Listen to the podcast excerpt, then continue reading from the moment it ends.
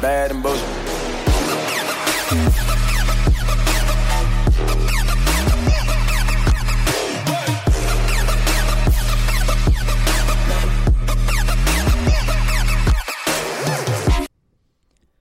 Welcome to the Bad and Bitchy podcast. I'm Erin, I'm Erica. And I'm Amy. and uh happy Sunday. Yay. It's uh not a long weekend for me or Erica Or me.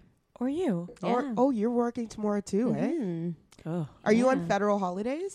We have the option of a floater holiday to compensate. So, yeah, we're on floor, floater holidays. And Oh. we can kind of choose if we want to apply a I holiday see. to this day. I From- see. interesting. Yeah. What What's the other floater floater holidays? I don't know. I think it's just Day? because no. Remembrance Day we take. We just have this as a floater ho- floater holiday because we have people working on both sides Mm, of right. the border. Feels weird to say Quebec? it's a border with Quebec, Yeah. but it is. It- absolutely. No, It when I worked technically in is. Quebec, you would get Saint Jean Baptiste Day in Yeah. June, but then on, in Ontario, you get the August long weekend. right. And so coming from BC, St. Jean Baptiste Day doesn't exist. Yeah. So it was just very weird to Yeah. get one and then not the other that you're used to. Very strange. And so many other provinces share that holiday too. The August one. Yeah. Yeah. This Mhm. is like in Alberta. I think it's just a civic holiday. Yeah. Or is it Heritage Day? No, it's a civic holiday. Is I'm pretty civic? sure. Yeah. Oh, okay. Something like that. Yeah. Yeah. There should definitely be more of them. Holidays? Oh, yeah. Absolutely. America there- has one almost every month. Like There should be for one a literally month. One month is like the lowest threshold of the number of holidays I think would be appropriate. I totally agree. Slowly we'll work our way Me- up to four day weeks. And then the UK's got all of these like actual made up holidays. Like it's a bank holiday. oh They just yeah, call I never everything a understand bank what bank holidays. holidays are. Yeah, Like what? Like just call them a holiday. You don't Es- need to call it a bank holiday. Especially in summer. They seem to have one like every other weekend. Yeah. What a life. Wow. do yeah, get but that? it's but it's Britain. Ugh. But how do we? how, I mean, we technically belong to them, so why can't we bring that over? Like, if we're gonna take anything from them, that's what I want. We should take nothing from them, okay? Not their cuisine. not I mean, fish and chips are great. except Um, the chips part. The chips are better on this side. My brother, so my mom used to make shepherd's pie when we were children. And my brother one day was just like, "Why are you serving us dog food?" oh no, Your brother was wise. Uh, and and they would probably tell you was it made with beef? yeah, They would probably tell you that's cottage pie.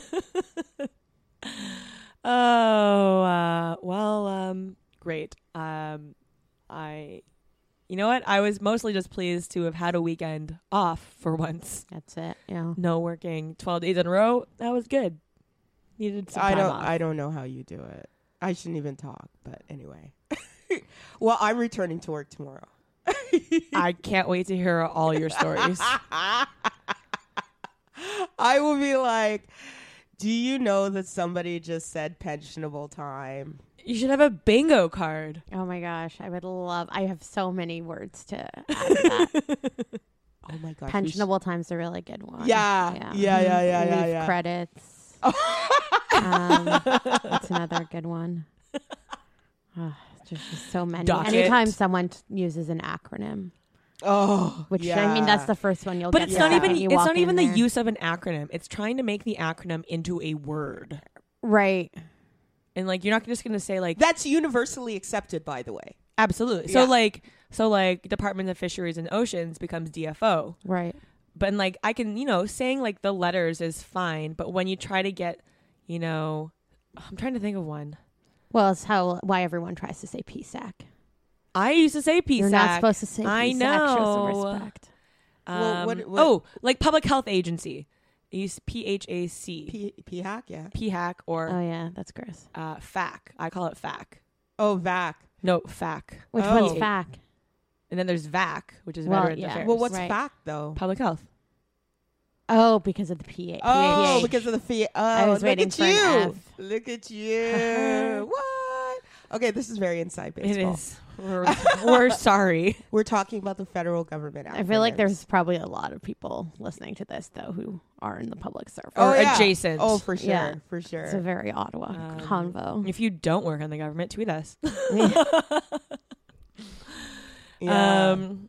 Anyway, but in in between, in the meantime, I will be rebranding. My business is still here, and the podcast is still here. So I will have like five jobs. I don't know how you're gonna do it. I'm afraid you're gonna leave us. I can't. We're gonna or just collapse. we're gonna have to find someone to like edit the pod. Well, I'm just saying that It's a lot. when I work. take a vacation, that means I'm I'm not working. Like Yeah. I'm not one of these people. you have to create anymore. some serious boundaries between that shit. yeah, I'm not one of these. I'm not one of these people anymore who are just like, oh, I'm on vacation, but my but my I was gonna say BlackBerry, and I'm like, oh look, I'm I'm I'm, I'm falling That's how long line. you've been out. I'm falling into line. Um, I I was yeah, but like this is why your rest time is just so important, and you Mm. need to like adhere to it. Like we were just having a conversation off off air about just how we're like tired, and it's like February. We do a lot of shit, mm-hmm. and that is a that is cumulative. Mm. So all I'm saying is just we should all give each other a break because it's not like we're lazy people. Also, maybe don't shame people when they aren't social when you think they should be social, which happened to me last night on Saturday. Another off-air convo we had. because I was it was like nine o'clock and someone was like, "Oh, like what are you doing tonight?" And I was like, "I am drinking wine, watching TV, and I have a face mask on, and I can't wait to go to bed in like an hour." And they said, uh, "Wow, going to bed at ten o'clock on a Saturday." And I said, "You know what? Like, I don't have to explain myself to you. I am a functioning adult, and I am able to make my own decisions. And if I don't want to go out and spend money in winter, hmm especially, I don't have to. And that's Not really that- none of your goddamn business. That really spoke to me. I not only that, like you're not a fucking hermit. Like it's not like No, you it's not like go the to work, come home, and play video games all all evening. Which is fine too. Whatever. I saw that. I have no comments on that whatsoever. all right, I'm rewatching Game of Thrones. I just want to put that out there for everybody. Listen, I've been watching reruns of The Nanny. Ugh, Really? Love it. It yeah, it's on Amazon it's Prime. so good. Oh, okay. The show is better than I remember. She's just so wonderful. Oh, me- Fran Drescher, what a national treasure. I met her once in real life. What? Are you Yeah. fucking kidding me Yeah, right I now? did. You She's met- tiny. Oh yeah, Yeah, totally tiny. Her Oh, and uh, what's what's dude? Who, this was in Kingston of all places. Yeah, like just over there, like an hour and a half away at Kingston.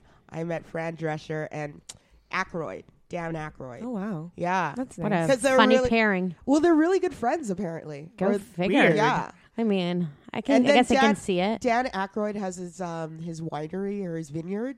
Oh yeah. Yeah.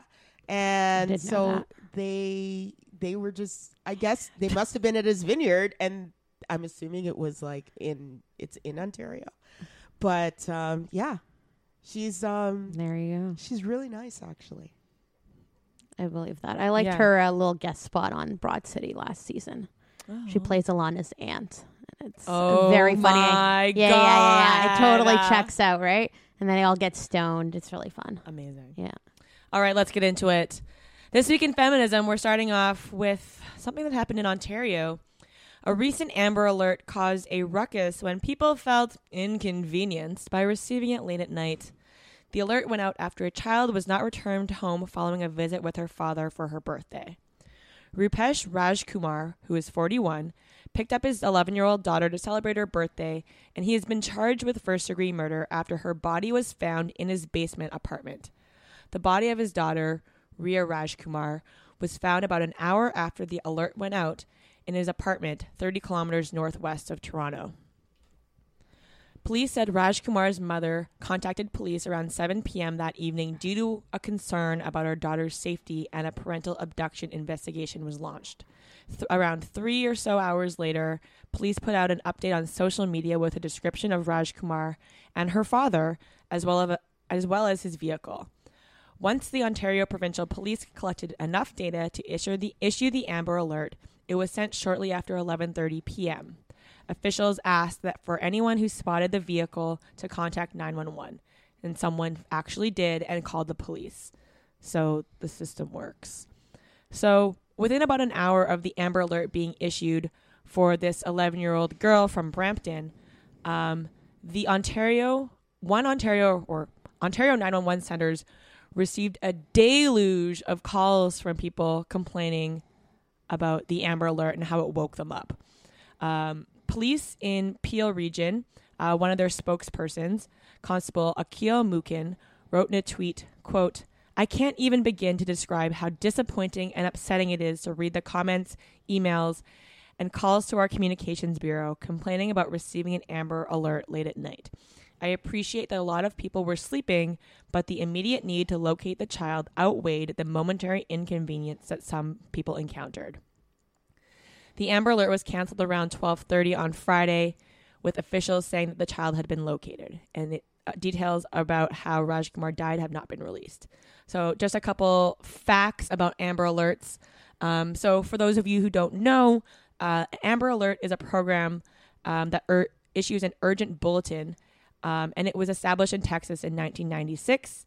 It uses electronic highway signs, it uses local broadcasters and wireless signals to announce a name and a description of an abducted abducted child and the description of any vehicle or individuals involved in the crime. So, this was real big on Twitter uh, last week. And so, are people just being petty bitches and annoyed that this Amber Alert you know, inconvenienced them, woke them up, and just like, ugh, ugh. Let's be honest. I mean, for my initial react, okay, so my initial reaction because I was rewatching Game of Thrones at the time. No. Yes, season one, episode maybe two. I was on. Okay, Oh, this is so not funny. Why are you making me laugh? I was okay. But I I understand that there were people out there who decided that instead of rolling back over saying, "Oh, this doesn't concern me," rolling back over and going to sleep, decided to wake themselves fully up and Yeah. call 911. How the fuck are you going to call 911? This is my question. However, so that's one thing. The second thing is I think you can say the Amber Alert system is necessary, but it needs some fucking tweaking and and be okay. Like I think that that is fair. Well, there's two things. There's the Amber Amber Alert, which is for very specific things like abduction. It's specifically for abduction, not for missing kids in general, which everyone seems to be conflating. It's, Sure. it's specifically once the police are able to determine that someone was very Yes. likely to have been abducted, then Not- they issue an Amber Alert. Yeah, not And- someone who's run away. n- yeah, or or just missing or whatever. Mm-hmm.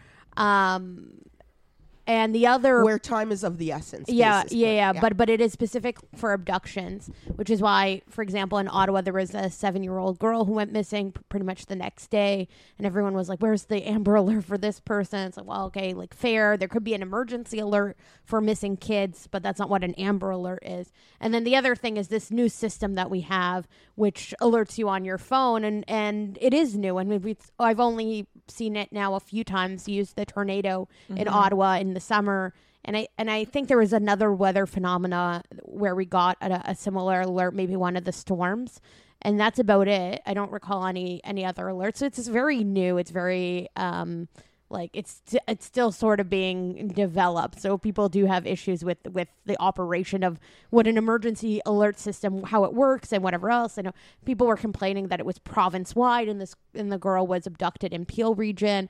And it's like um, fair, although someone has a four hour lead, abducted a child in a car, they could frankly be anywhere in the province. So like I don't, I mean I think that's kind of bullshit. But here are people calling nine one one in cities where the abduction didn't happen like where like just wherever calling 911 and like Thunder Bay or some shit complaining about an alert. It's like how many steps away from like just being a reasonable person did you have to be till you thought so selfishly of yourself that the emer- also nine one one is for emergencies. like actual emergencies. Actual emergency. So like the it's like what we're the such cognitive dissonance. Be like, please don't send me non-emergency things to me in away from that's not related to me. But also, I'm going to use nine one one, which is specifically for emergency calls to complain about this alert I got on my cell phone an hour ago. Like what? Yeah, and then these are probably also the same people who make fun of those stories we see occasionally where someone flipped out at a McDonald's because their fries were cold or they took too long and called 911. I mean, this is pretty much uh, white lady gets upset and calls out the about to manager. say- Absolutely. I was about But to these are the- say. Can I These are the same- talk to your manager? Yeah. I, oh my god! Listen, why are Linda. you- why are you guys like sucking everything I'm about like thinking just out of my brain? Because I exactly I was like, this is the woman that calls the manager at any deep any sort of inconvenience Mm. whatsoever. This is also a problem with white people especially especially gentrified and suburban white people who love to use like like government services as their own personal like bodyguards and their own personal complaint mechanism. Why the fuck don't you go on twitter like everybody else? Mm-hmm. Go on twitter. Fine. You want to express your outrage? Go on twitter. That's what it's for not 911 Yeah, yeah. the, but the thing is is that like these alerts were going as far as manitoba as far as winnipeg and i'm just like i think the system needs some tweaking I mean, whatever. I mean, getting sure. like getting out of Toronto on a Thursday at any time is taking like two Okay, hours. but but and and this is sort of why we're getting away from the real issue. Like this Amber Alert thing's a bit of a distraction to the real crux of the story, which is that one, a father like killed his daughter, had previously told the mother that he was going to kill her and kill himself, kill the daughter and kill himself. When the mother reported to the police that the daughter wasn't dropped off at home, the po- like she had conveyed that threat to them. So why is it that it took four hours for the police to then search his house and find the the daughter Riya killed there several hours later? Well- because she would have been she uh, we were- I mean we don't know where she was killed. Presumably she was killed where the body was found, which is in the father's home. So there is an issue, and and it's kind of frustrating to hear the police make such a big deal about this Amber Alert thing, which almost seems like a distraction to the fact that they had very relevant information at a, a at a very timely moment at 7 p.m.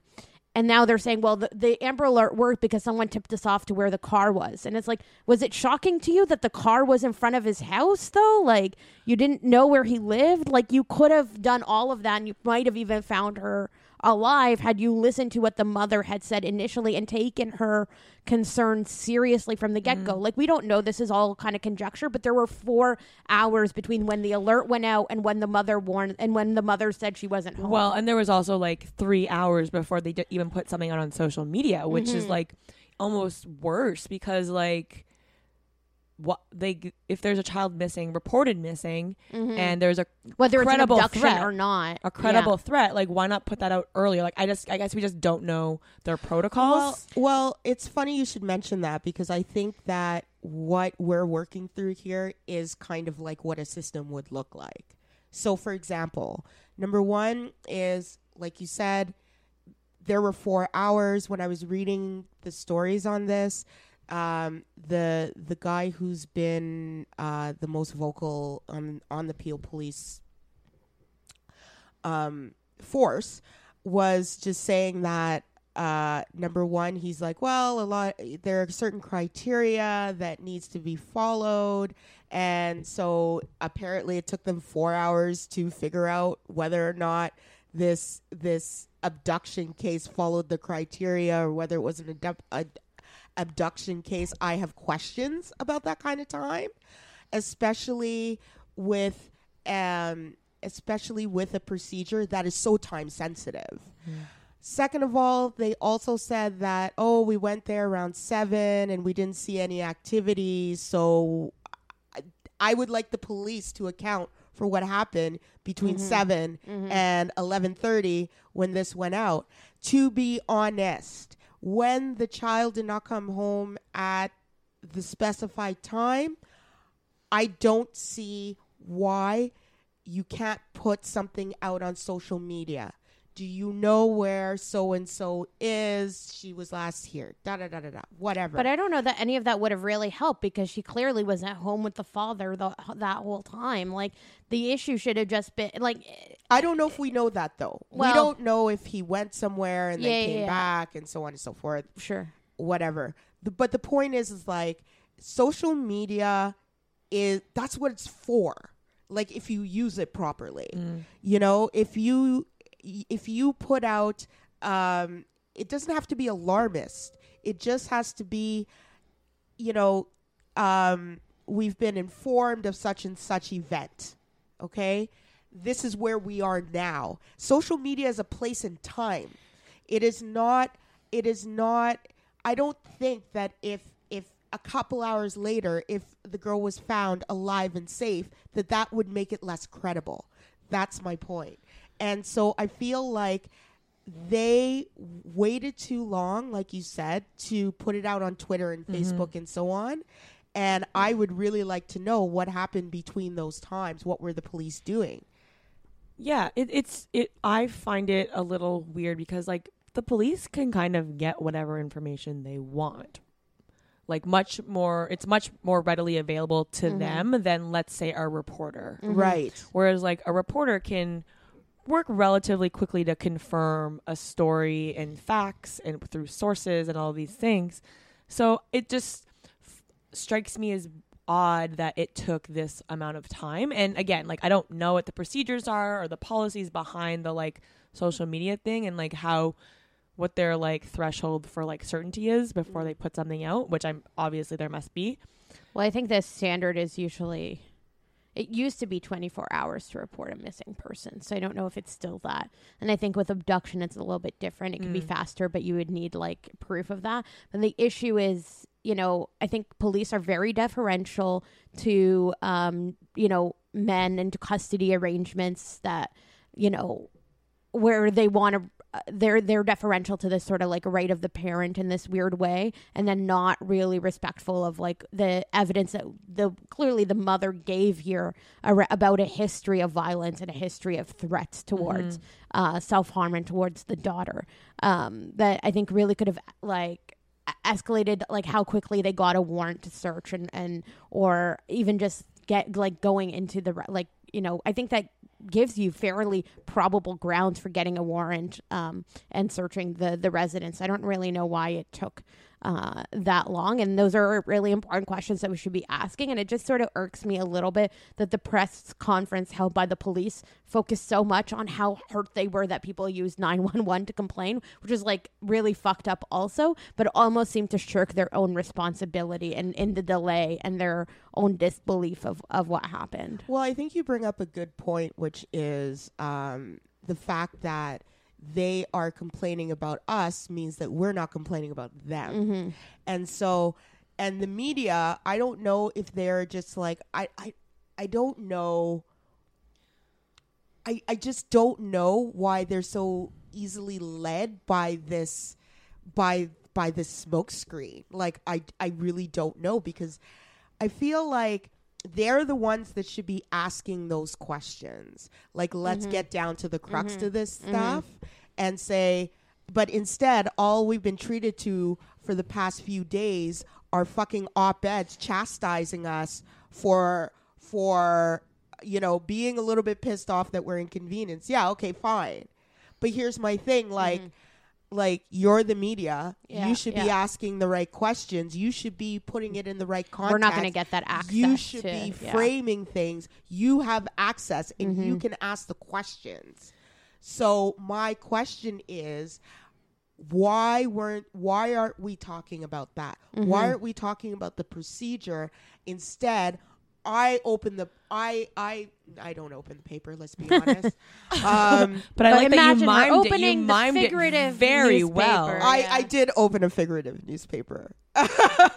but like but my question then becomes for Peel Police. Mm. So why wasn't um, the mother's uh, complaints or or you know complaints taken seriously? Why? Why do women still have to struggle with being taken seriously by the police? That should be the headline. Not fucking Scott Gilmore telling me that I'm a bad person because I just I know I said Scott Gilmore. I'm sorry, Amy. Drake. Uh, you know, like telling me I'm a bad person and all these op-eds telling me that I'm that that people are just horrible. I have two questions. Mm. One is Would you not think that the police wanted to get the tweet out during a time where there's more people on social media? And instead of at like- eleven thirty, Instead of at like 10:30, like sports Twitter is very active between like 6 and 10 p.m. when all the sports are happening. And there are people online actively participating in conversations at that time. 10:30 rolls around, people are getting to bed. well, and, and same for the same for the emergency alert yeah. going out at eleven thirty. Which I I mean I appreciate that there are a number of steps Yeah. into getting that out there, but yeah, you're right. Like, and I mean, ultimately, quote unquote, it worked because people spotted the car, but. I mean, the car was in front of their residence. I'm really surprised that the police couldn't have spotted the car. I feel like yeah. they could have put somebody out there, Mhm. sat on the um I don't know. Maybe we're missing some key piece of fact, but I feel But- like there's an under, definitely an underreporting of like the sequence of events that happened. And you know what follows from that question about that procedure is are police relying more on these technological fixes more and more rather than old fashioned police work? mm-hmm. That's my question. So my second question is if this had been a white family, would they have, you know, do you think that they may have acted faster? Ooh. I mean, it it's possible, but um, I mean, this whole thing does have me thinking about how we um, one treat and talk about femicide. Um, it's interesting that it hasn't been reported in the context of that study that was released at the end of January that Mhm. said every 2.5 days a woman or girl is killed in Canada. Um, so that's like, I mean, a staggering statistic, and no one's really like picked up on on Yeah. that. But and there's a broader conversation about how we as com- do community sort of work to look after each other and respond in situations like this. Like in a sense, I, I like the idea of the emergency system and that we're all like sensitive to that. Like I, this is a crime against the community when women are, are kidnapped or abducted, or even if we had alerts for missing children or women or whatever. Um, but we don't really give a fuck about missing and murdered indigenous women in this country. Um, and if we did, there'd be like a million alerts going off constantly. You know what I mean? Which is, I think, fine. But no one's really clued into that. Um, and in the way that you see people Yeah. sharing like missing posters for like white women, right? When we talk about that, people have talked about that for a long time. Um, Whether they took the mother's complaint seriously because she was brown and, and she's racialized and her kids racialized, I mean, that's very possible. It's it's super possible, and you hear how people talk dismissively about you know um, racialized folks and violence in racialized communities as being like domestic violence in brown communities as Mhm. being different um, in nature. It's cultural. Like it's we've had that we've had that barbaric people. practices hotline Yeah, bullshit Yeah. you know and i i don't know there is like probably some uh, racial bias that that exists i don't know if it was like ex- existed necessarily in this context but i mean i'm not surprised and i'm not surprised that people are like also really at, like seemingly so shocked by this but not willing to connect it to broader issues of violence because i think for a lot of people they can chalk it up to oh well this this crazy father or this like Well- whatever outlier of a person or this you know ma- marginalized brown man act, like acted irrationally in this way in a script that we some somehow have accepted is like tr- just true on its face instead of saying well no actually violence against women is universal and Yeah. happens in all these there's ways. definitely a hierarchy of gender-based violence and Mm. who commits it and um, first off i have no doubt that number one i think the police in general um, just don't believe women in general and they definitely don't believe racialized women Mhm. so um, so which we'll talk about in a moment uh, Yeah. Exactly. And so um, I do think that we do couch violence against women for racialized people in sort of these biological ways. Well, that's just how they are. That's just how they were raised. That was just, just as though it's somehow um, foreign Mm-hmm. to the Anglo-Saxon um, family unit or something, and it the fuck is not. It is not. In fact, I would say that um, you know it was kind of enshrined, especially if you look at the Indian Act, right? Yeah, so I think I think we broadly agree that you know the Amber Alert system and other alerting systems, public alerting systems, are beneficial. But we have talked about how there could be improvements. Do you have Mhm. any specifically, like specific ways that you think that it could be the system could be improved upon, or I think it'd be helpful if people understood what it was for and what kinds of things could be captured by it. Um, and I think it just an adjusting of like our collective thinking because I think we were all a little bit isolated. And I feel like a lot of those people calling 911 are people with, you know, fences around their homes in communities where they don't often think of their neighbors or community beyond their, you know, cul-de-sac. You know what I mean? Mm-hmm. Um, and so I think there's like a piece of public education um, Yeah. that that's sorely needed. Um, I'm concerned about these this alert system only being on an LTE network, and the reason is is that what if you live in a 3G area? oh, interesting. So you don't get the alert. So you- Interesting. So in other words, I didn't know that it was only on LTE. Yeah, it's yeah. it's on LTE networks, and I'm just Yeah. like, so so- rural areas. so basically, if you're in a rural area, what you don't get the alert. Number one, number two is, Yeah, do you a little have to have the latest phone to Yeah. like get an alert? So basically, what you're Mm. doing is you are you are separating the haves from the have-nots in terms of Mhm. safety. What the fuck is that? And if we had, if we would stop focusing on other people being shitty, okay, fine. We've publicly denounced the people being shitty. Can we move on to like the real issue now? Because those questions I think are fair. And I think CRTC has to answer those questions because that's their domain. Girl, I'm just saying. I didn't know that. All right, so the Ottawa police have released an internal report detailing the depth of mistrust some people feel about their our police force. The report was done by the Ottawa Police Outreach Liaison Team, a temporary unit led by Inspector Isobel Granger that was f- formed after the fatal arrest of Abdirahman Abdi in July 2016. The team's mandate was to repair the fractured relationship between police and the cit- city's black and other ethnic communities. The report was completed in May 2017, and a two page summary was presented at an Ottawa Police Services Board meeting that month. The report is the full report is 142 pages, and it contains two overreaching and recurring themes a fear and mistrust of police, and concerns about leadership, accountability, and transparency. The report says, quote, some immigrants see the police force as associated with physical threats, lootings, and killings, adding later that the level of mistrust is elevated among some marginalized youths, especially in Somali, Black, Indigenous, and Arab communities. And the parents of these children are also, quote, greatly concerned for the safety of their youth and any interaction with the police. And of course, you know, mistrust in policing is spreading to other communities.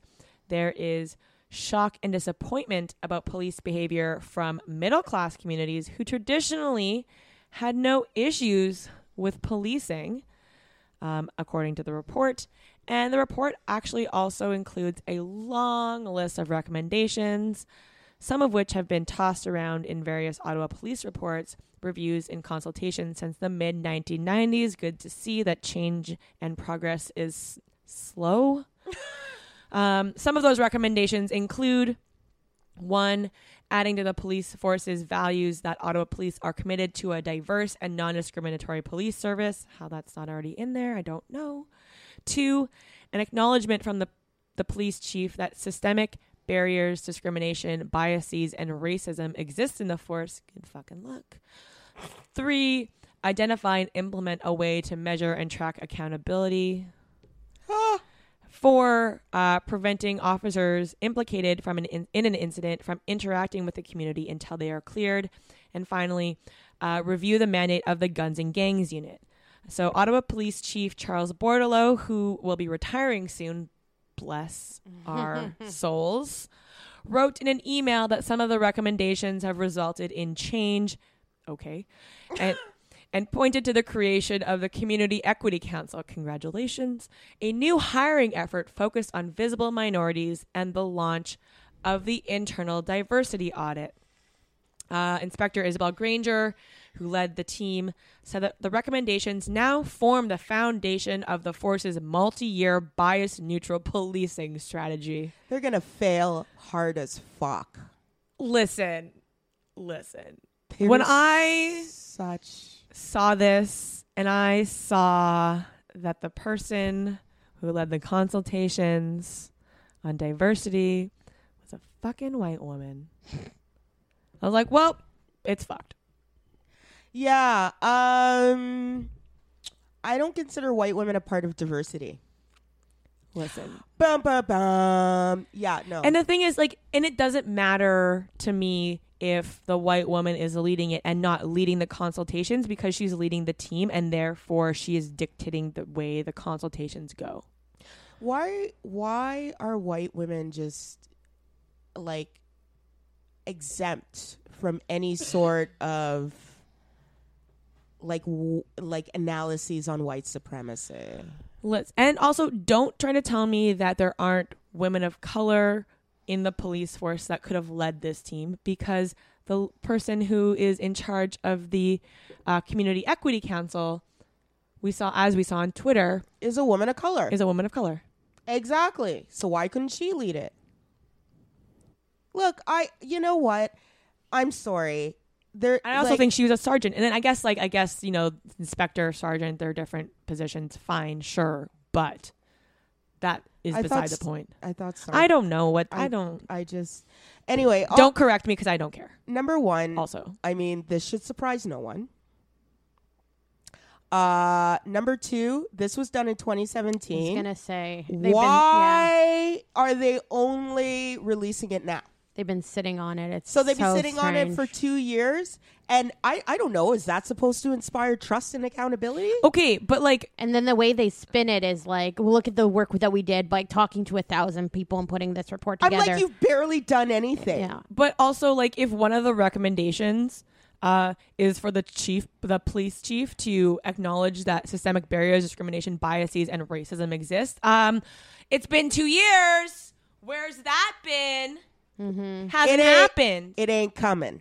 well yeah i'm not holding my breath So what? They decide to release this after Bordeleau reti- announced his retirement, well yeah because or around the same time, so it's not his problem.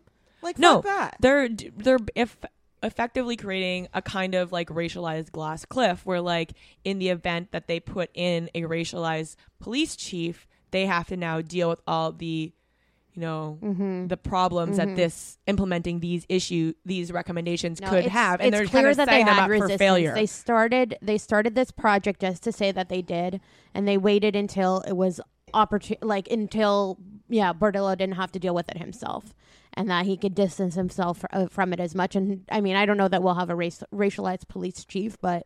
You know, we might, but regardless, whoever it is is now going to have to shoulder the trouble with this, and and it's it's not a secret. I mean, the outreach uh, team uh, that put the report together said that they were subject to quote unquote hostile treatment from community members. Okay, well, sure, because you're police doing this work, and that's what the report says, so not surprised. But also from other police officers, and so it, they're not making a secret of the fact that it looked like there was an intention to keep this kind of quiet, or that they were working against a lot of resistance. But that it sat there for for two years is pretty uh, it's pretty astonishing It's shady. and then they released it right around the time of the tr- of uh Abdurrahman's uh, trial is also a little Abdir- so the Abdirahman Abdi trial has started in Ottawa. I think we talked about it last week or the week before, and uh, some of these police officers went to support their colleague yeah in his trial where he's facing uh, manslaughter charges. The head of the police union was walking up there in solidarity with him under his own indictment. What the fuck does that say about this entire system? And we have what seems to be an inept um, city council, like city Oversight body. oversight body that can do nothing and does nothing. So where is the accountability? And I would also like to point out that in November of last year, 2018, um, a census was done and it reveals a quote deep divide over the force's attempts to diversify its ranks and suggests leadership has a long way to go to mend morale unquote by cbc by the way if you want to follow this i recommend you follow judy Trinh who has been absolutely excellent and the only person basically who's been doing this work at cbc ottawa or anywhere else. I feel like no one wants to read 146 pages. Exactly. It's- So she walked She's so we work. could run. Yeah. so thank you, Judy. Um, but yeah, like I, I truly believe that they created this environment, and now they're saying, "Oh, well, we had a bad environment, but we we did the most basic." like thing possible and look we've done something you've done nothing you've literally done nothing and it's not only racialized people women but you know what warms my heart you know what fucking warms my heart the fact that middle class white people are like you know what we're not down with the popo that is surprising to me. it's not to me, and I'll tell you why. Because issues, social issues, may start in marginalized areas, but they always are. Re- they're always a microcosm of what's hap- what the attitude is in the macro sphere. They're just a microcosm and a leading indicator. It's not that racialized communities are worse or or better or whatever. It is that they feel the impact of social change, social policy, um, either way, bad or good, uh, first and more acutely than in the larger community. So to me, I'm like, well, it was eventually going to spill over because, again, who can feel safe with the Ottawa police around? Yeah. So, what does this report mean for policing more generally, if anything? they got a brand problem at the very least which will impede their ability to to investigate anything anything because once you see a police i know when I see a police officer I'm like I think I'm going to do like I do those group of white boys. I'm just going to cross the street. Cuz Well- I don't want to deal. Yeah, I mean, it's not just an issue with investigating; it, it's that people won't report when That's it. violence Yeah, happens to yeah, them. yeah. You know, you have a you have, uh, and I mean that increases the risk of of uh, people experience violence, including intimate partner violence, domestic violence. You don't feel safe going to police, going to report to police services. So, like, it is definitely has a gendered element to it as well. The thing that's frustrating is it's it's they were so resistant to collecting any data at all when they were asked by the Ontario Human Rights Commission to collect data on carding. They were very resistant to it. They had said that they'd been collecting it for a time. They weren't really doing anything with it. And they, you know, so called got rid of carding. And, and you still have people uh, on, from on the force and from leadership positions complaining that it is uh, preventing them from doing real policing. So I don't know that they're going to take up any of these recommendations, and if they do, they're going to do it kicking and screaming and complaining that it's impeding their police work in the same way that they did with uh, with the ch- with the um, traffic stops, right?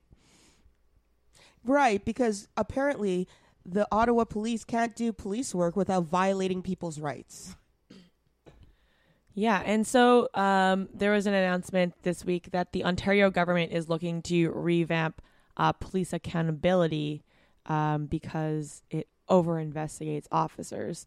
So, Ontario Attorney General Caroline Mulroney fuck her said that police officers facing independent investigations languish under a cloud of suspicion How the fuck was she know? She just got here. and uh, was going to speed up the process of the PC government to revamp police accountability this spring. So, great. But they're still being investigated by um, SV. They're not the being, SIU. Yeah. Yeah. they're Yeah, not this- investigated by a new like they're not going to create a new body. That would No. be too uh, Too art. Uh, too optimistic for me to th- imagine that they're actually going to respond to all the criticisms around So that oversight issue. what? Not with Caroline. They're just Mulroney inventing their the own case. their own oversight concerns. That So what languish. steps could the Ottawa police and really any other racist police uh, take All of to them? change their culture? Actually, you know what?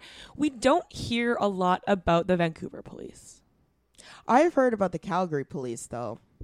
Sure. But like the Vancouver police for a very long time had a an Asian police chief. Um I th- and he recently retired and he was very very well respected. I'm not sure who their police chief is now, but like there are a lot of like racialized people in the force and I think that's obviously just a symptom of the demographic. Um but I I've never like these types of reports we don't see from BC and like the the municipal police.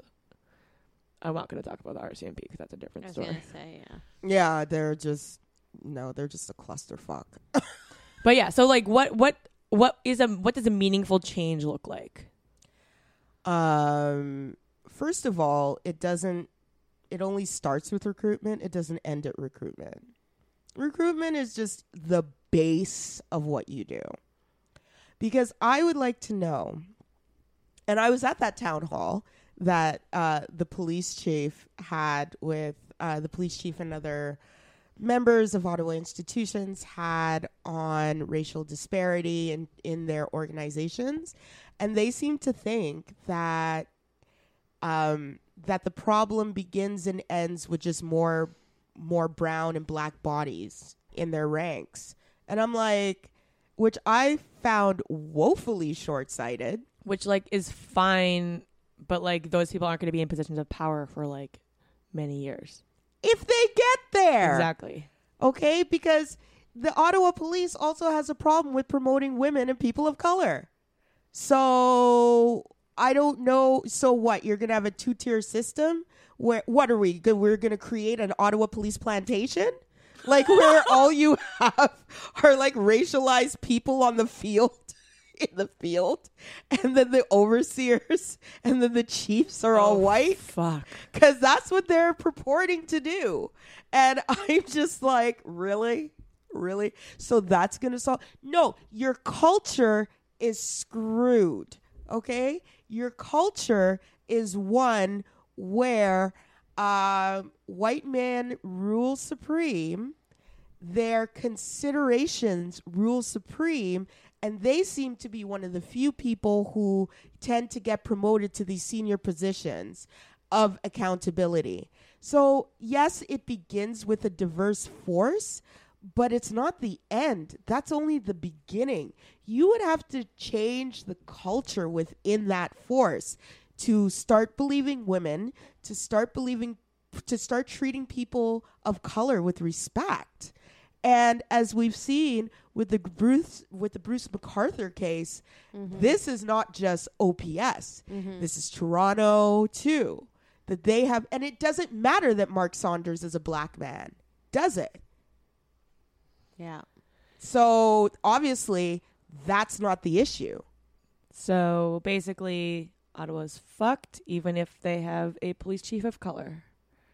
That's gonna be a fucking Ottawa- wild ride. Ottawa's fucked because Ottawa still believes that it's 19 fucking 55. Okay, that's why Ottawa's fucked because that's how they operate. That's how institutions in Ottawa operate. Okay, maybe 65.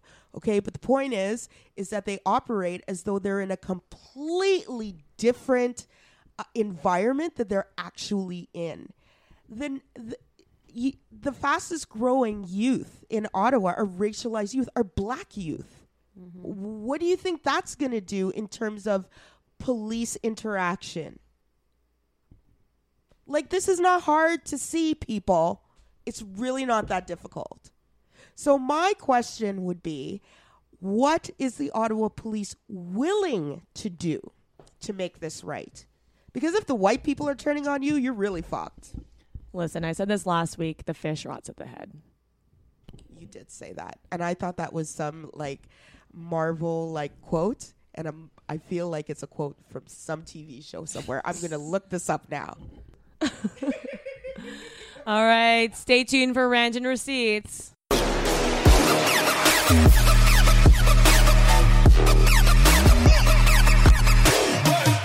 Now we're moving on to rant and receipts. This is where we each bring a rant to share with the others. I will go first. Um, I am going to talk about Toronto, Google, and the tech that never was and may still happen. So, Sidewalk Labs is a Google affiliated company. It's owned by Google's parent company, Alphabet. And it is trying to redevelop a portion of Toronto's waterfront. What they're doing is for more than a year, Sidewalk has been working on its proposal to develop the Quayside neighborhood into a kind of smart city prototype. A Silicon Valley dream of robots, autonomous cars, intelligent stoplights, and buildings, all using data to make life easier for humans. Um, but according to the report, Sidewalk is seeking to facilitate the development of more than 140 hectares across Toronto's dilapidated waterfront. To expedite the normally glacial pace of public projects, Sidewalk would potentially pay for transit and infrastructure on the underdeveloped ro- waterfront in exchange for a cut of property tax revenue and developer fees. I'm I'm sorry, what? okay. So sidewalk, this is not sidewalk's first um experience with pushback as it has received pushback in November because it received pressure from the result of as a result of the key members of its advisory panel which guided its plans to build a high-tech neighborhood in Toronto. And they resigned citing deep dismay and profound concern about the project and those behind it. Sa- Sadia Muzaffar, founder of Tech Girls Canada, Bianca Wylie, uh, a privacy advocate and senior fellow at the Center for International Governance and Innovation, and former Ontario Privacy Commissioner Ann Cavoukian resigned from the advisory panel and sounded the alarm on the opacity with which Sidewalk Labs has been operating concerning data. And I think this is such an important issue. I know that within tech bubbles, this has been like something that everybody's been talking about. I don't think it's spilled into the mainstream as much as it should. So, to just put this in perspective, Google wants access to property tax revenue and developer fees for development on the Eastern Toronto waterfront. What the fuck mm-hmm. is my question? Because, and I, I was tweeting about this, and I remember tweeting with tax revenue comes policy. So once you give Google tax revenue, my question is what kind of policies are they going to develop? And the problem with this is the accountability portion, especially, and the transparency. We don't know what data they're going to capture. We don't know what they're going to do with it, how they're going to house it, what kind of restrictions there are to it. And we don't really have a federal, municipal, or provincial policy on this, as much as I know. And Amy, you can correct me on this one. Um, and so, like, this should sound the alarm for everybody because I think we're only starting to realize how powerful private data is and how much of it is ripe for abuse Right. And that is the concern. To be honest the the intersection of data and discrimination is a real one and mm-hmm. i am really really really really concerned about this this this influx of all this data. 90% of the data has been cr- in the world Mm-hmm. has been created in the last two or three years. Mm-hmm. So my question is without sound policy, without law, it's an out it's, it's it's like the wild wild west out there and people's lives can be ruined. And if you want to know what government and and and and like private companies can do with data, first of all, if you want to know what government can do with data, look at China and their social policies having to do with data, the way they collect it, and the fact that they've made it into like a social cohesion policy where you get a score. And your score is relative to some sort of societal, I guess, input. Yeah. If your score is low enough, you can't travel anywhere. Mm-hmm. So to think that and and I know there's there's this way of saying, well, it's just China, whatever, but the point is is that governments can do it here too and they can do it piecemeal. Immigration can do it with immigrants. Uh, public health can do it with with with people on um, government public health insurance. You know, they can refuse to pay for some reason because your data shows X, Y, and Z. Maybe you weren't taking 10,000 steps a day.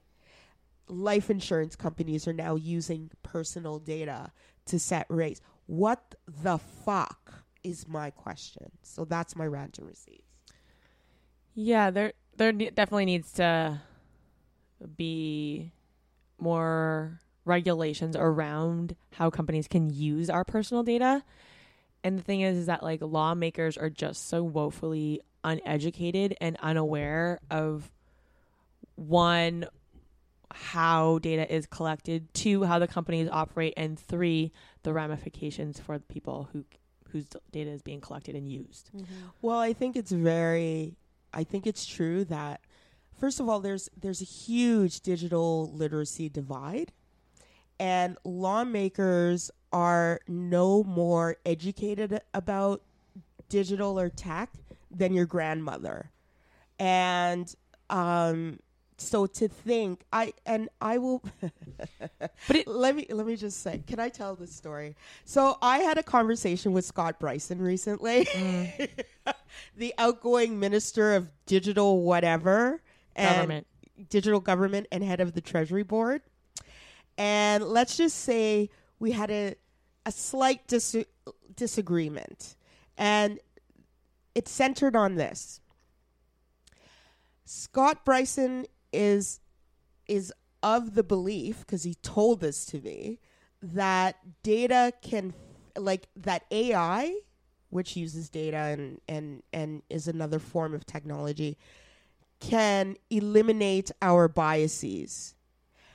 I said to him mm-hmm. that AI has its own internal biases Yep. because 95% of the people who are in school for for this type of technology or or creating programs using these technologies are white males which means that the technologies are going to favor them as a baseline first which means that it's just the potential for mistakes for women for people of color to be caught in this like digital web is so high.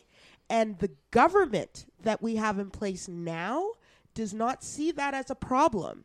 Scott Brison was still working on 2014, 2015 views of tech mm-hmm. before we even saw how tech manipulated, and not tech companies, but how tech manipulate, well, you could say tech companies, manipulated an election. A Absolutely. U.S. election, and you're still out here with this kind of tech is great. There's no problem. Well, meanwhile- it fixes us. Are you kidding me? meanwhile like so meanwhile you know canada is trying to like protect our upcoming election but also not really because the people who are making the decisions don't understand the technology.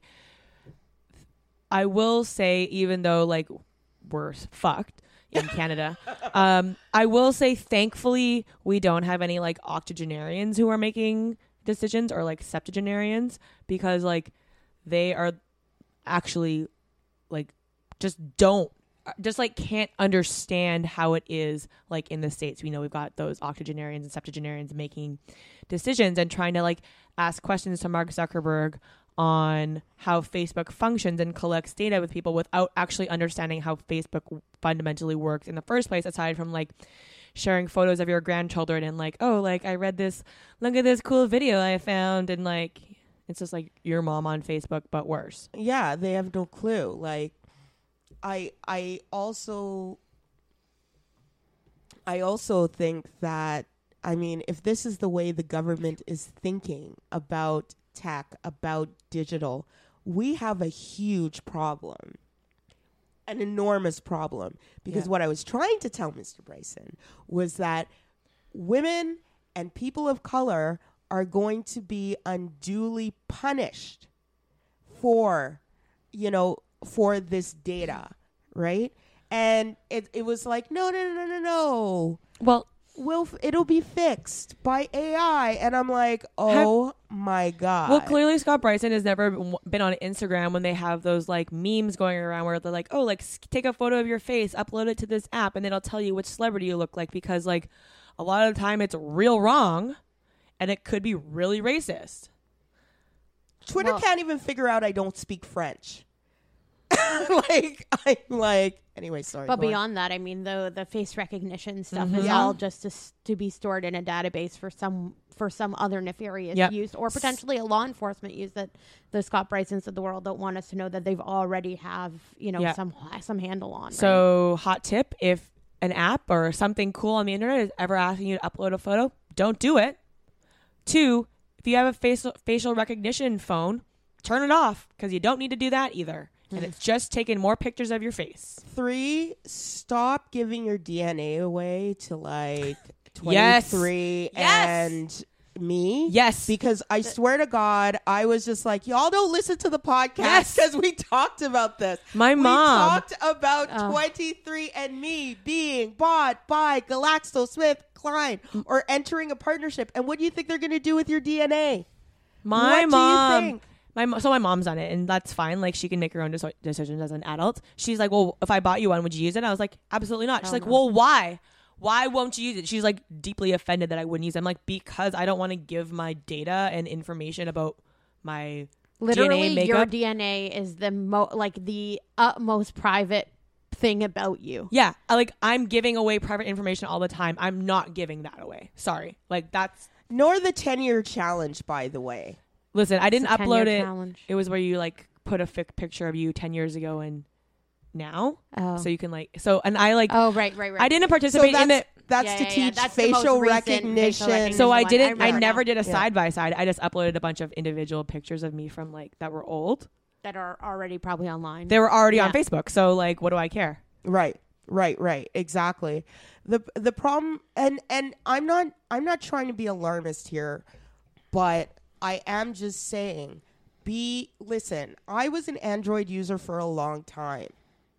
And then Apple was like, well, you know, and I'm not sure that Apple is even on the up and up, but I'm mm. I'm okay with being like making those small steps. But what sold me was that was that I'm like, oh, maybe my my data is a little bit more pro- just a little bit more mm-hmm. protected. Just a little bit because our lawmakers aren't doing the job because there is a huge digital liter- blah, blah, blah, digital literacy divide. And this is really an issue. This this inter intersection between data and discrimination really is mm. interesting to me. And i really do think that in this country at least in the states they start talking about it. In this country we talk about tech and and digital from an innovation standpoint or a business slash shareholder standpoint not from a societal standpoint and that bothers me that there's no like tech beat on that that bothers me it really really does anyway that's my rant Here for it. All right. So I want to talk about kind of an obscure story that was on the CBC. Um, and so this case dates back to 2010 um, when a teacher in London, Ontario was caught secretly filming students' faces chest, and cleavage with a spy pen.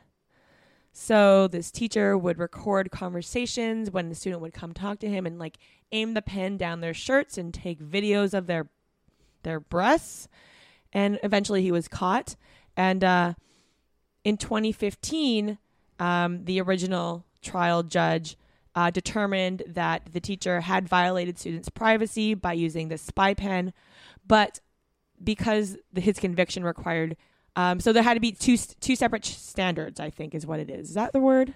Well, like I'm he had to meet. He had to meet two. was- I mean, he had to meet ultimately, the things. ultimately the trial judge was mistaken because there was a list of criteria in the code set in the code that would qualify for voyeurism, but for some reason the trial judge overemphasized the uh, sexual the element of the on of the yeah. ground So that- there were there were two things. They wanted to to satisfy privacy, and they also wanted to satisfy sexual purpose. And so the f- initial trial judge found that it satisfied the privacy element, but not the sexual purpose element. Because I guess when you have videos ranging from six seconds to two and a half minutes of teenage girls aged 14 to 18 and their breasts, that there's no sexual intent involved at all. Um, so this went to the Ontario Court of Appeal, and uh, most of the judges on that bench ruled that the, the the teacher did act with sexual intent, but still upheld the acquittal, arguing that students on school property have no reasonable expectation of privacy because there are 24 hour surveillance cameras in and around the school which are visible to everyone. Um, so this week, the Supreme Court of Canada um, found issued its ruling that um, basically uh, it was a unanimous unanimous decision, and they said that students doing everyday activities at school don't give up their privacy rights, even if that school maintains security cameras. So basically, they found that one, uh, the teacher was acting with sexual intent, and two, that their privacy rights were violated because there was no reason why he should have been filming just a conversation of them. And if he wanted to just, you know, record a conversation for purposes for, I don't know, marking or whatever, then he could have just used an audio recorder, really. Um, but basically, uh, Chief Justice Wagner said that privacy is the concept of freedom from unwanted scrutiny, intrusion, or attention, and that the explicit focus of the videos on the bodies of the students recorded, including their breasts, leaves me in no doubt that the videos were made in violation of the students' reasonable expectation of privacy. So, yeah, I feel like Eric and I are kind of on the same on the same vein this week. Um, it is shocking to me that two lower courts didn't think that this guy was acting with sexual intent.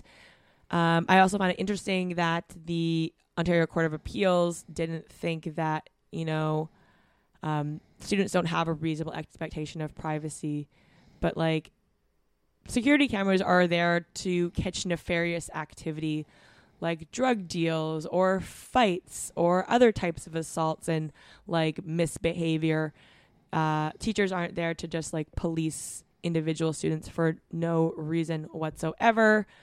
Um, but then the whole like sexual intent thing like is very bizarre. Like if a girl, a teenage girl, isn't allowed to wear a spaghetti strap tank top to school because she's gonna be, you know, distracting to her male students, uh, then a teacher absolutely should be not able to film some teenage girl's cleavage. Um, anyway, his lawyers are very upset by this, and uh, they just basically say that the Supreme Court took an expansive definition of what constitutes a uh, reasonable expectation of privacy and cast the net of cri- criminal liability too wide. They continued saying, the majority's decision risks eroding this distinction and capturing conduct which, while offensive, ought not to attract the personal ruin, stigma, and deprivation of liberty that accompanies a conviction for a criminal offense. Listen, clearly they think that Well- this guy was being disgusting, but that like he wasn't really violating people's privacy because, well, they're in public. or he's disgusting, but not enough to be disgusting and attracting criminal. the stigma of criminalization. Yeah. yeah. Because that's for other people, not teachers who have fancy James Bond esque like pens with like surveillance cameras and like really the lengths this guy went through. It is just like beyond beyond. It's so weird. and also like you should be criminalized if you have to like go that long and. Yeah, and then like, there was some, like, other un- ogle some boobs, you know. Yeah, other also like clearly like if you one have to like record some boobs, uh are you not like are you socially incapable of like engaging with women outside of that like or are you just these- a pedophile? It- um, like I mean, I- honestly, like there's two situations like honestly, it's a wonder to me that there weren't, um, like even charges. uh, Like, I mean, I, I again not super versed in the criminal law, but I feel like there should be something nearing, um, not just like for pedophilia, but for like child. This is like a borderline. child pornography. Yeah. Honestly, Yeah. like it's like, t- and I mean, I know that that's probably not the test for it. It's like, but it's.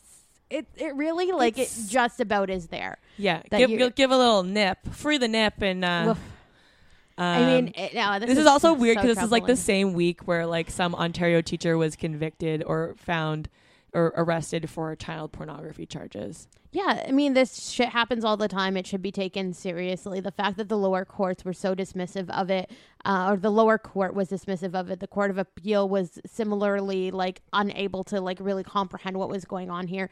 It seems so obvious on its face that one, this is a breach, both a breach of privacy and sexual in nature. There's frankly no other explanation uh, for it. But beyond that, like the lengths that this person has gone gone to uh, to engage in this kind of uh, surveilling activity is beyond what you know security cameras as you say would do or other types of uh, surveillance that a teacher might engage in in supervising students. Like um, i mean it's just an insult to anyone's intelligence that these like arguments were advanced. Yeah the, the tech and uh, privacy and the tech and gender aspects are really important. The other news item that sort of was circulating a couple weeks back and also bears relevance here is the use of GPS to monitor, um, like for like in, in domestic situations that men would use GPS to monitor women and their their comings and goings and use that to control, manipulate, or like the, uh, generally Is that the surveil. Saudi Arabia case? Yeah, which, and that uh, happens yeah. here too, though, Yeah, which yeah. is like the broader conversation we need to have because it does happen in the there's a one the specific Saudi app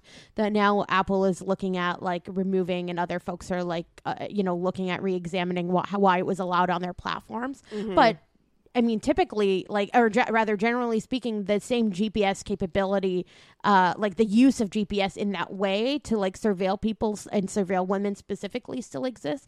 So, like, there's so so many different variations of how technology is creeping in and being used in ways that are an extension of either discriminatory or harassing or um, in this case, like frankly, a form of sexual violence, um, you know, against minors or against you know other folks um, that were our laws are not equipped to deal with, or at least our con- our, our rudimentary conception of how our laws are don't know how to deal with. And obviously, what the court is doing here is not expanding the law, but is reinterpreting the law in the way that the new technology is being used, and that's what they're supposed to do. Right. And that's why we have a form of uh, we have a charter, we have legal principles that are based on the a living a living tree uh, doctrine that it is expanding and growing to adapt for these sorts of things. It doesn't have to be spelled out.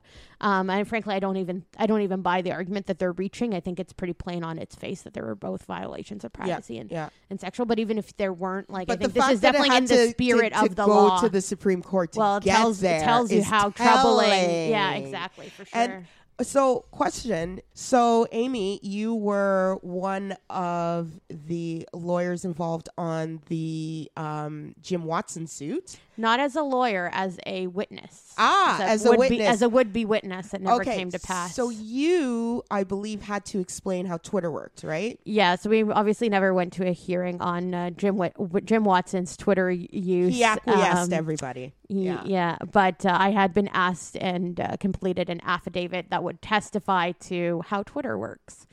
Uh, which I think would have been a real, depending on the draw of what judge we would have Yeah. gotten in that case, could have been a real hurdle.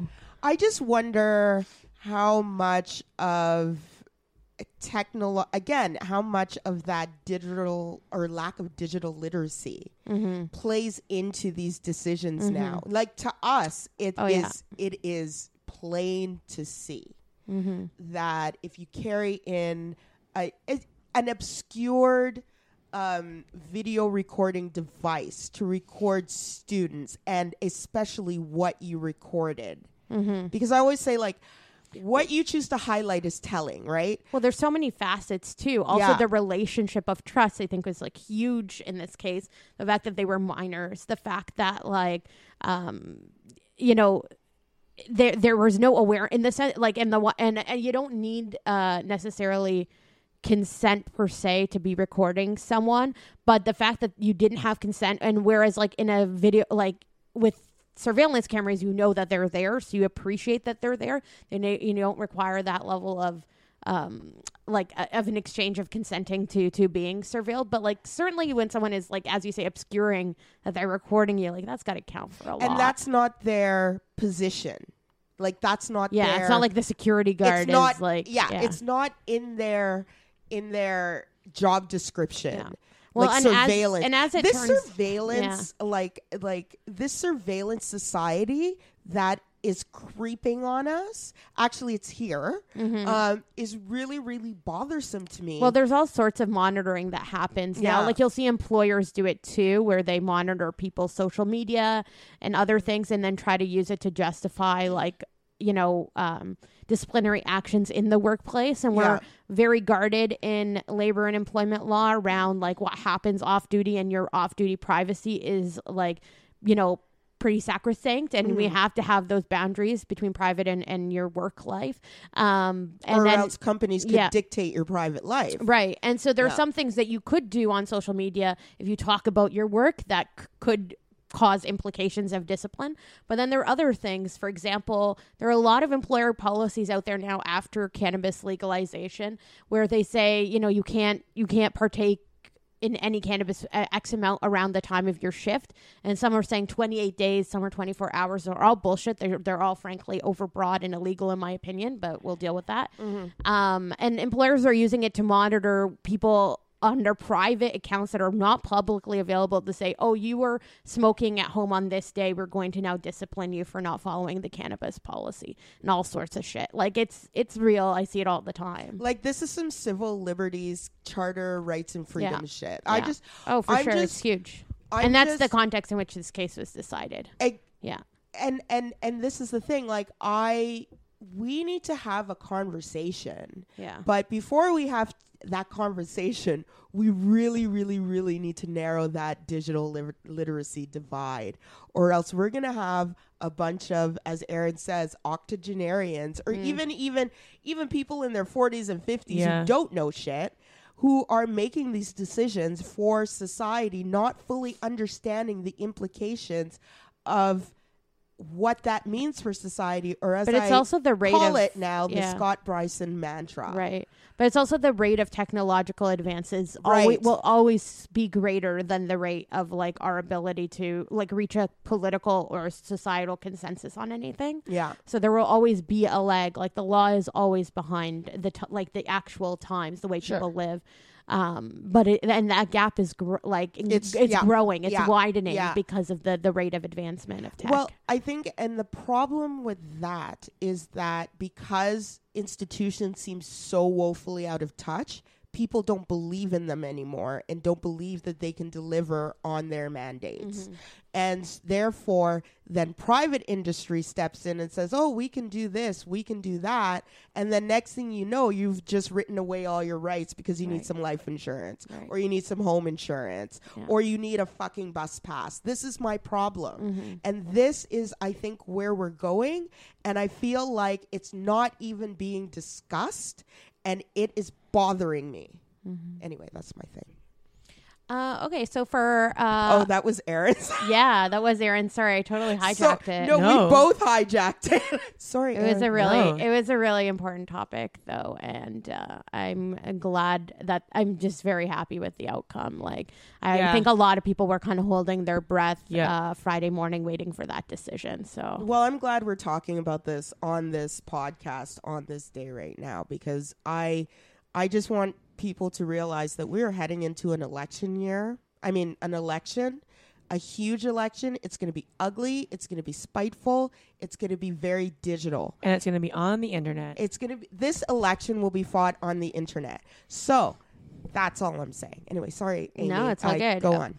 Uh, so I just want to talk a little bit about some of the uh, Twitter controversy that happened this uh, week with Democratic Representative uh, Ilhan Omar, who was uh, tweeted uh, in response to uh, Glenn Greenwald writing about uh, GOP leader Kevin McCarthy, um, who was making threats around both Omar and Rashida Tlaib around their criticism of Israel, and he was, and you know, McCarthy's been out there saying that you know their uh, their criticism is really out of bounds, that they should be reined in by the by the Dems, um, and. Uh, you know, Gre- Glenn Greenwald's weighing in, saying, you know, it's it's interesting that you're trying to restrict the freedom of, of speech of, of these Americans. Fine.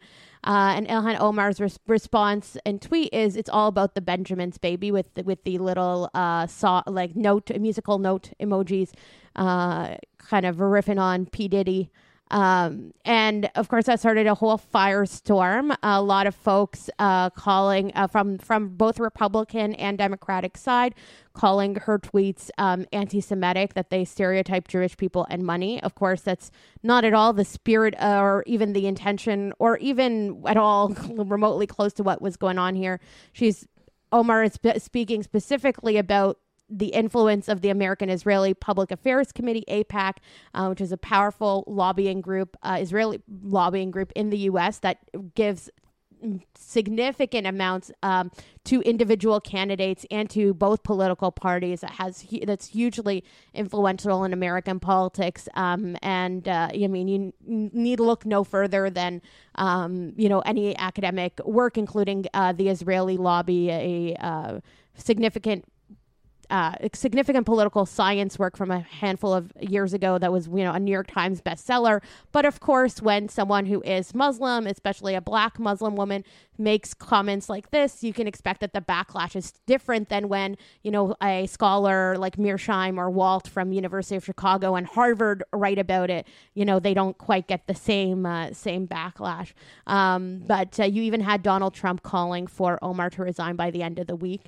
Uh, which is uh, Laughable. as she rightly pointed out, was was exactly laughable from someone who has been peddling hate speech uh, since before his time in office. So I, she was uh, g- good to respond then, and she did apologize at one point in the week about the um, inference that could have been drawn from her tweet. Was very gracious in, in her response, and I think a lot of people uh, took heart in that. But it was still frustrating to see that why she would even have to uh, clarify that her comment was not anti-Semitic when she was making a like very simple and pretty astute like three letter three word comment uh, on twitter um, about something that is uh, widely known and understood. But you also had um, just sort of frustrating response from so many people including Alexandria Ocasio-Cortez who you know was all you know commenting about how Omar had apologized and how how much that showed that she had grown when in fact like the really that's not the fucking point. The point is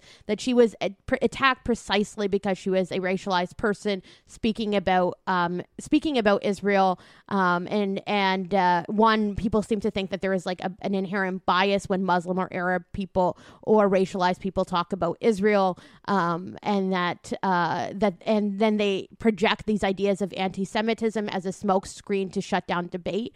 Um, and so instead of dealing with that, you had people like AOC and many others sort of like saying, oh, well, she apologized. She's so good. This is what more people should do instead of actually dealing with the discrimination.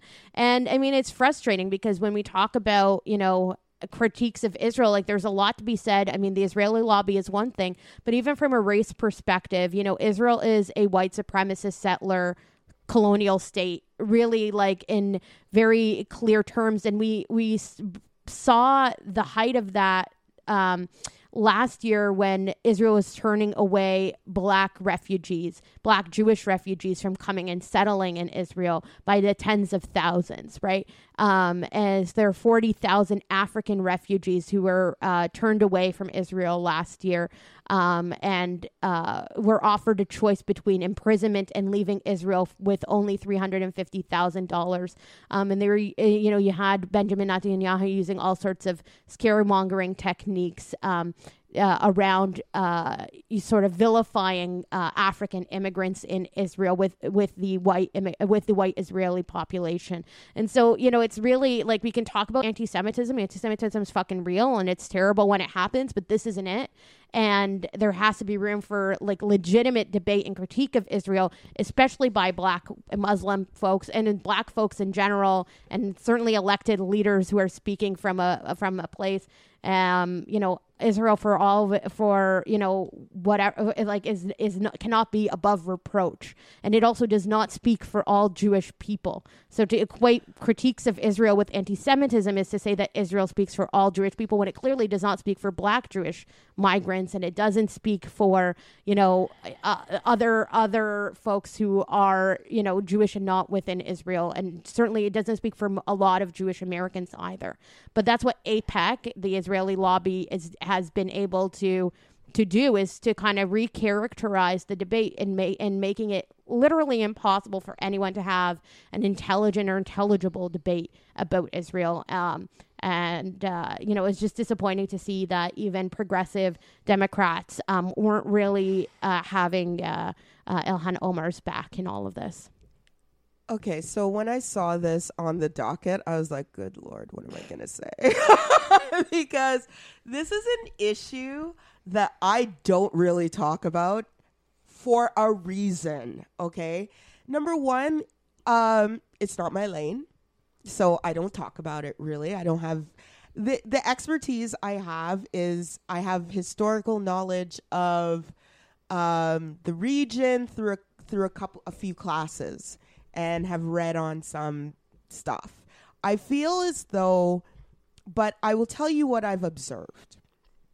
What I've observed is that the women's movement, the progressive movement, the whatever movement on the left is going to have some problems when it tries to reconcile black Muslims with established um, upper class Jewish entities who have been, uh, let's just say, more or less traditionally on the left side of things. There's going to be a reckoning sometime.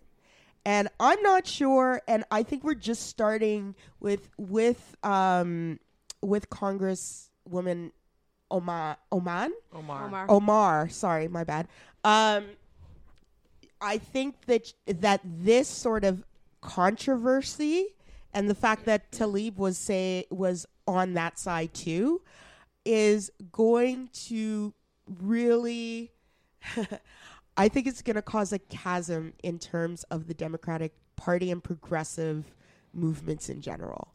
And the part of the reason is that there's an there's there's an established post-war narrative on Jews and on Israel. Mm-hmm.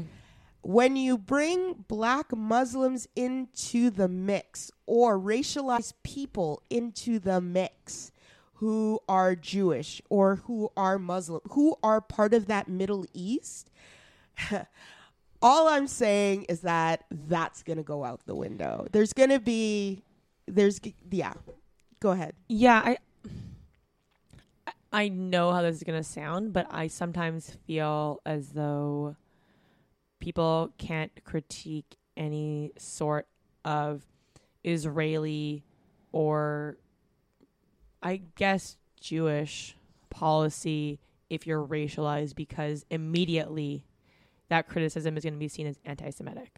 Yes. And like There I don't is- I like just because you're criticizing someone doesn't mean you're against them. You're challenging someone's opinion. So like let's say Erica believes that I don't know, Chinese people hate black people, which like is a fair assumption.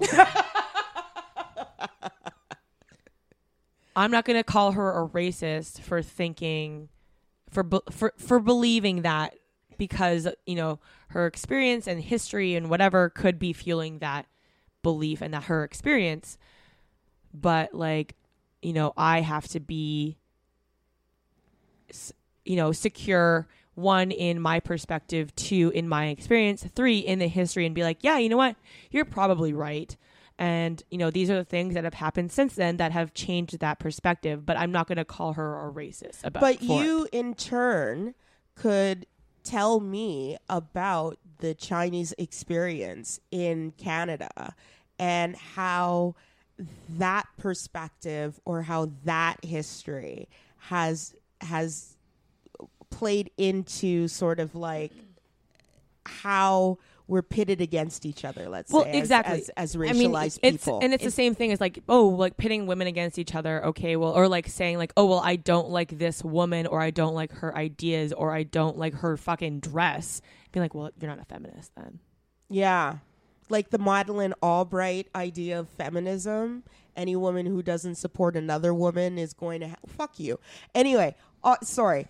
Coming back to this, it, I, I, and you're starting to see this this fray sort of in terms of the issue of AIPAC, Israel, and Well, look, I mean, the, the thing is, like, that's always been there within the Democratic Party, generally speaking, like within voters. And we probably haven't had anyone yeah, elected or part of or prominently part of the Democratic Party who is pro Palestine since like maybe Jimmy Carter, um, who is you you realize like still alive and never mentioned by anyone.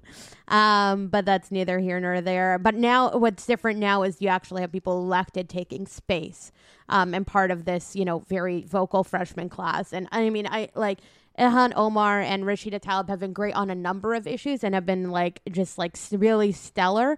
You notice that they get you know less coverage than um, AOC, right? And like there is a different kind of uh, like people do treat them like a little bit differently because I think there is a cautious uh, approach by mainstream media and the Democratic Party about how do you position Muslim people in in this converse in certain conversations. I and think I think part of it is just because like AOC is very much a socialist Democrat, and they're like, oh, well, she's socialism, and therefore we're going to attack her because she's a socialist. Well, I think people on the the right have that attack, but I mean, I don't. I think there's also like there are a lot of um, folks on the left who could be doing more to, to champion these other women and like really don't know what to do with Muslim women. I think that Um, and exactly it's probably it. informed by some degree of, of not racism, but but uh, like bias around their religion um, or religious I that discrimination, that is discrimination, or exactly it, just like yeah. an, an uh, like some sort of view, you know unspoken view, you know view that people have um, towards Muslim women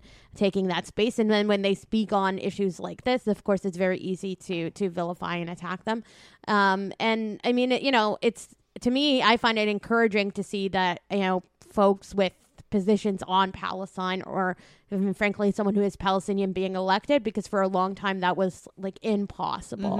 Like literally impossible. And to to talk about Palestine is like the the end of you know any uh, even when Obama ran people like he had I think you know been from when his activist days been around pro-palestinian movements. I don't think he was ever like really like championing that stuff. There's always that picture that i like to fondly think of where he's sitting at dinner with edward said and i'm just like oh that to to be a fly on the wall there. But like mm-hmm. you know they're like and, and all of his connections to more radical like movement like people love harping on that shit and it's all rooted in racist like racist and religiously like biased uh views on on those uh I love that it's that it's women of color. I I think that um and I like I- I think that we've seen in the last sort of month or so some really really difficult positioning happen especially with Angela Davis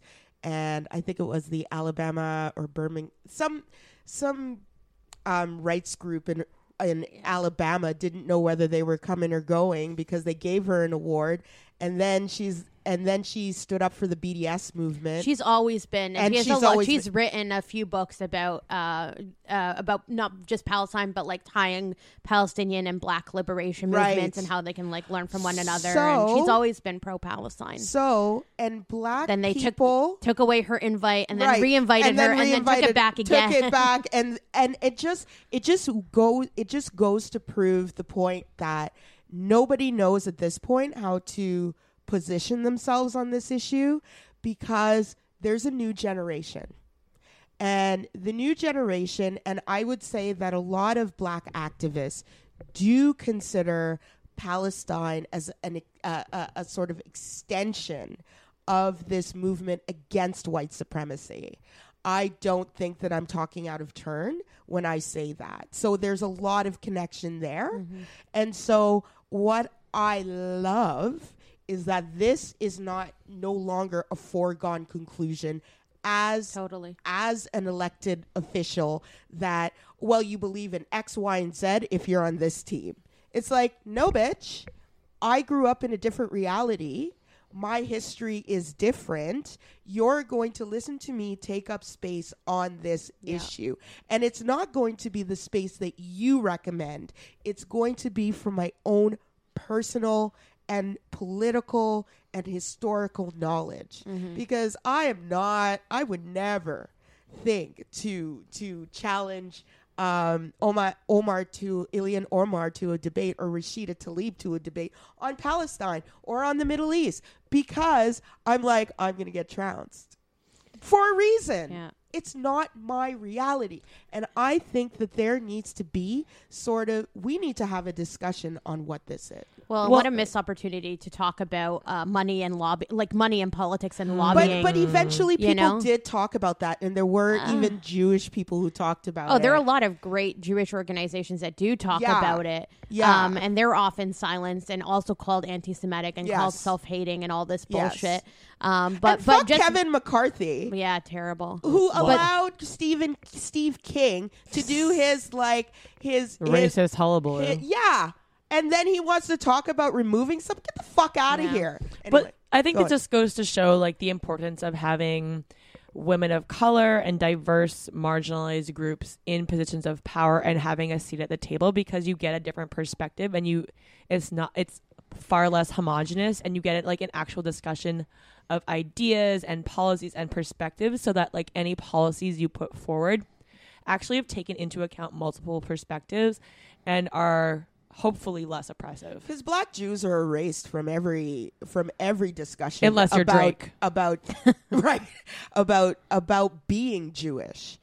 Black people are erased from that conversation, and so I'm just I I see this as sort of like a kind of re-entry of of sort of blackness into this discussion from I mean with with um with Omar, it's from a Muslim perspective, but there, I follow many black Jews, well, not many, but a few black Jews on Twitter who talk about just being Jewish, just in a different context, in a different way. And so those voices, too, I hope are somehow elevated because of the presence of these two women in Congress at the same time, not putting aside their voice too. So, mm-hmm. yeah. Great. Well, uh, we'll be back with with misogynist of the week later this week. So uh, get social with us. We're on Twitter at Bad and Bitchy, on Instagram at Bad and Bitchy Pod, Facebook slash Bad and B Podcast, and email us badandbpod at gmail.com. Bye. Bye. My bitch is bad and.